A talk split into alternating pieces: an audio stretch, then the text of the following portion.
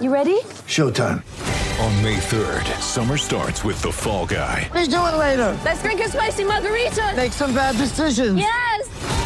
Audiences are falling in love with the most entertaining film of the year. Fall guy. Fall guy. Fall guy. That's what the poster said. See Ryan Gosling and Emily Blunt in the movie critics say exists to make you happy. Trying to make it out? Nope. Because I don't either. It's not what I'm into right now. What are you into? Talking. Yeah. The Fall Guy. Only in theaters May 3rd. Rated PG-13.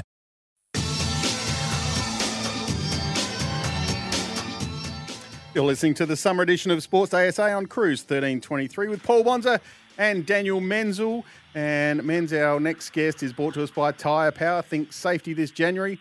Give the five minutes tyre safety check at your local Tyre Power a try. Uh, Jason Dizzy Gillespie, welcome to Sports ASA.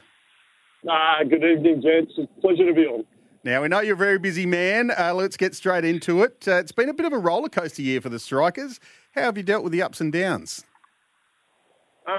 Um, it, it has been a bit frustrating at times. There's no doubt about that because we've shown what we're what we're capable of, and you know our best is is as good as anything in the competition, uh, and we've seen that. You know, bowling a side out for 15 and chasing 229. Um, you know, setting world records, but in in, in amongst that as well, uh, we've had some pretty average performances as well. So it, it you know, some really good performances interspersed with some uh, some below par performances. And, and look, the lads are well aware of that. They know, you know, we're striving for that consistency. What I've been really pleased with, the lads have, have been working incredibly hard. Uh, the effort's there, um, the attitude's there. We just need to sharpen up a couple of areas and, and be really ruthless and uh, take the take the game by the scruff of the neck when the, when the time's right. Now, Dizzy, you touched on the consistency there. The lineup has changed a lot throughout the year with players coming and going and injuries. The bowling Yep. lineups rotated a lot. So, c- will we see a bit more consistency with our lineup the last two games and potentially into the finals?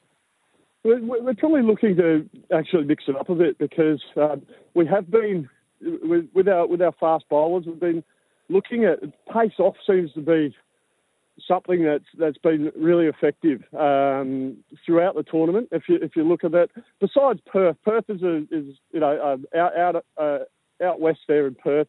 You tend to have pace on, although we did take pace off and uh, restricted them to um, you know, got them in, had them in a bit of trouble chasing a, a small total of ours. Um, but the, the trend in the tournament has been pace off the ball. Um, and so we've been looking at, you know, if we're playing on a used pitch, for instance, we'll, we'll look to use bowlers that are, are most effective with the changes of pace. Um, and then surfaces that probably are, are newer, fresh wickets. Um, you know, probably the, the guys with a bit of airspeed probably are the, are the ones that are going to be more effective on those surfaces. So we've been um, been changing the team, uh, you know, the, the dynamic of the bowling attack based on conditions, condition specific. Um, well, what, what you'll see tomorrow is, uh, you know, we're, we're probably debating whether we're probably leading towards uh, getting another batting option in there just to give us a little bit more depth there, and uh, you know, hopefully we can post a, a big score. Want to, want to congratulate you on getting Chris Lynn to the club. Um, not other, not many other teams wanted him. He had a fantastic season. But how was his influence on the group? Yeah, it's a really good question, and you know, I've, I've been asked that before. And you know, the, the first thing is, oh, what's he really like, and how how is he? And all I can say, I, I didn't know Lynny particularly well. I obviously crossed paths with him over the years and had some brief chats, but nothing substantial there. And he's been absolutely brilliant. Um, you know, we're, you know, I, think he really enjoyed also spending time with some of our younger players. Like for instance, Thomas Kelly really uh, he took Thomas under his wing. Um, Thomas is a young, developing player. Um, he's got some opportunity, um, or limited opportunities batting in the middle order in T20, which is probably one of the trickiest spots to bat. Um, but Chris has been a bit of a mentor for him, um, and it's been great. And, and you know his contributions in team discussions, um, thoughts and ideas um, has, has been nothing short of sensational. And uh, you know, delighted that uh, you know he had a had a fresh start, so to speak, at, at the franchise. And uh, you know, he, he absolutely loved his time, and you know, he's in constant since he's left. He's been in constant communication with us, and um, geeing up the wish of the boys all the best. And you know, he, he would have loved to have complete the whole season, but um, but that's the that's the nature of I suppose uh, professional uh, professional sport. And uh, and the way cricket uh, is at the moment on the global stage. Yeah, you're right. And Chris Lynn made 416 runs in this tournament. Incredible for you guys. The other one, he, he's number two in the comp. Number one in the comp is Matt Short, who's currently on 458 runs. He's quickly becoming one of the best T20 players in the country. Can you just tell us a little bit about his development and progression? Yeah, I mean, look, Matt, we, we secured Matt's services. He um, he was at the Renegades, and I think he was out of contract with the Melbourne Renegades a number of years ago now, and uh, hadn't really found his niche in the in the game in, in T20 cricket, and, and it probably took us a few years to to really find you know um, the the ideal role for Shorty. Um, I, I, you know, I often I've said this a couple of times to people. I've, I, I promised Matt. We sat down at a coffee a few years ago, and I I promised him that if he's patient, we will find a role for him, and uh, and then w- once we find a role for you in the makeup of this team, then I, I assure you you're going to get a good run at it because we think you're too, far too good a player. And and I suppose the the catalyst for him getting the opportunity was I suppose when Alex Carey started to play regularly for Australia um, and was missing for big chunks of, of BBL. That, that, probably opened the window for Matt um, to an extent, and and now I mean he, he's made opening the opening spot his own. You know, since he's gone up to open, um, you know, people look at his big bash average, and he averages the mid twenties, but if you break it down and look at his record since he's gone to the top of the order for the Adelaide Strikers, he's been our most effective opener in the franchise history, averaging high 30s with a strike rate nearing 150. So um, he is in elite company, and, and those numbers are the best of the, the, the best of the best in world cricket. So he's he's done a wonderful job for us. Speaking of the top of the uh, of the order and who's opening for the strikers, Travis Head has come in. A couple of lean innings for him. Just want to know, yep. my question for you, Diz, is Alex Carey has opened in the past and had great success. Um, the change with Travis opening and Carey coming in at three or four, and without giving out away too much tomorrow, potentially might we see something change? Uh, you won't see anything change in that space. Um, Travis is going to open the batting. Um, Travis opens in one day cricket for Australia, and um, you know, we, we feel he's best suited to that. Uh, Alex is also our best player at spin, um, and we know that he's very effective against quicks. We know that, but he's also very effective against against slower bowling.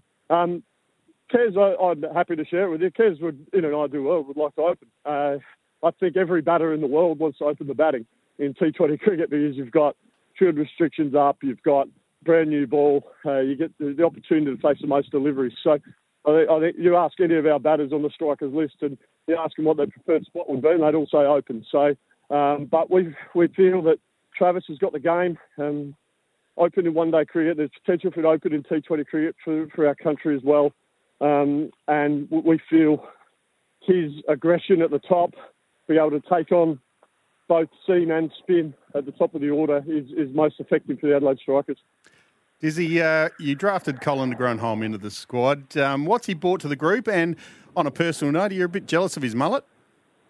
well, uh, without it, that's the only reason we recruited him, mate. Uh, was, was the, the, mullet. Uh, he, he's uh, the boys jokingly call him Dad, uh, the dad of Thomas Kelly. Um, so that's his that's his nickname, um, and Dutchy. Um, but look, uh, but Colin, we identified him when we went to the draft we identified that um, an, a seam bowling option that can bat in our top five or top six um, would really help us in an aggressive uh, batter as well would really help us um, have flexibility with our bowling attack. So what, what it does allow us to do is, and at times we've done it where we've played just the two seamers, Colin, and then allows us to play double spin. Um, and sometimes we've had triple spin with, with obviously with Matt Short. Um, you know, Matt Short's been a very effective bowler for us as well. So um, he gives us that flexibility, um, and we feel there's a lot of flexibility. Obviously, we'd like him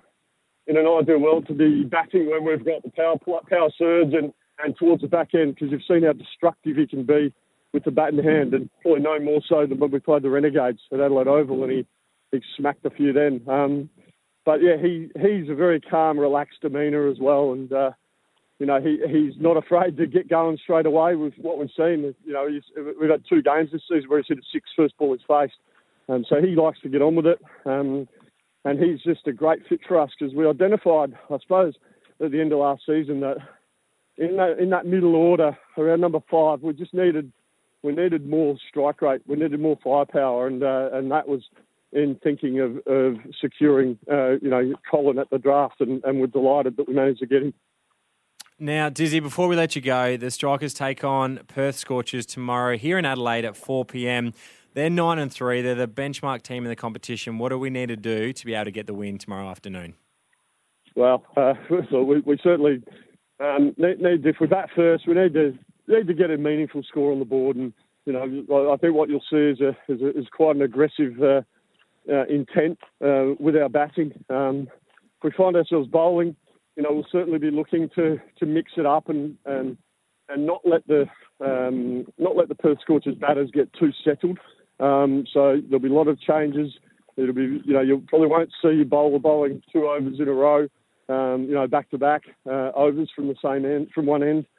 Um, we'll look to keep mixing it up, keep changing the pace, um, and and you know, ultimately we need to we need to out hustle them and uh, you know take all their opportunities in the field that'll give us the best chance. Because what we have seen and what we have shown this season that our best can mix it with everyone. Um, and the Scorchers, you know, we we made 130 odd against them in Perth, and we had them 60 60. And you know, by by rights, we should have actually won that game. And uh, it wasn't for Ashton. If it wasn't for Ashton Turner playing a fantastic captain's knock, uh, we would have got over the line. So we know we can mix it with the with the big guns, and uh, you know we'll be we'll be certainly uh, doing our very best to do just that. Des, we really appreciate your time. Uh, one more quick one before you go. Lenny's uh, going to come back next year, isn't he? Sorry? Lenny's going to come back next year, isn't he? Uh, look, look, we'll certainly have conversations. Uh, I, I, made it very clear to Chris uh, when he left that, that, I'd love to see him uh, back in blue. Um, we'll, we'll, obviously get together and uh, map out a bit of a plan and, and see if we can uh, see if we can get the get the get a deal done. But in an ideal world, I'd love to love to have him back if if possible. Good luck tomorrow night, Diz, and thanks for joining us. No worries. Thanks, guys.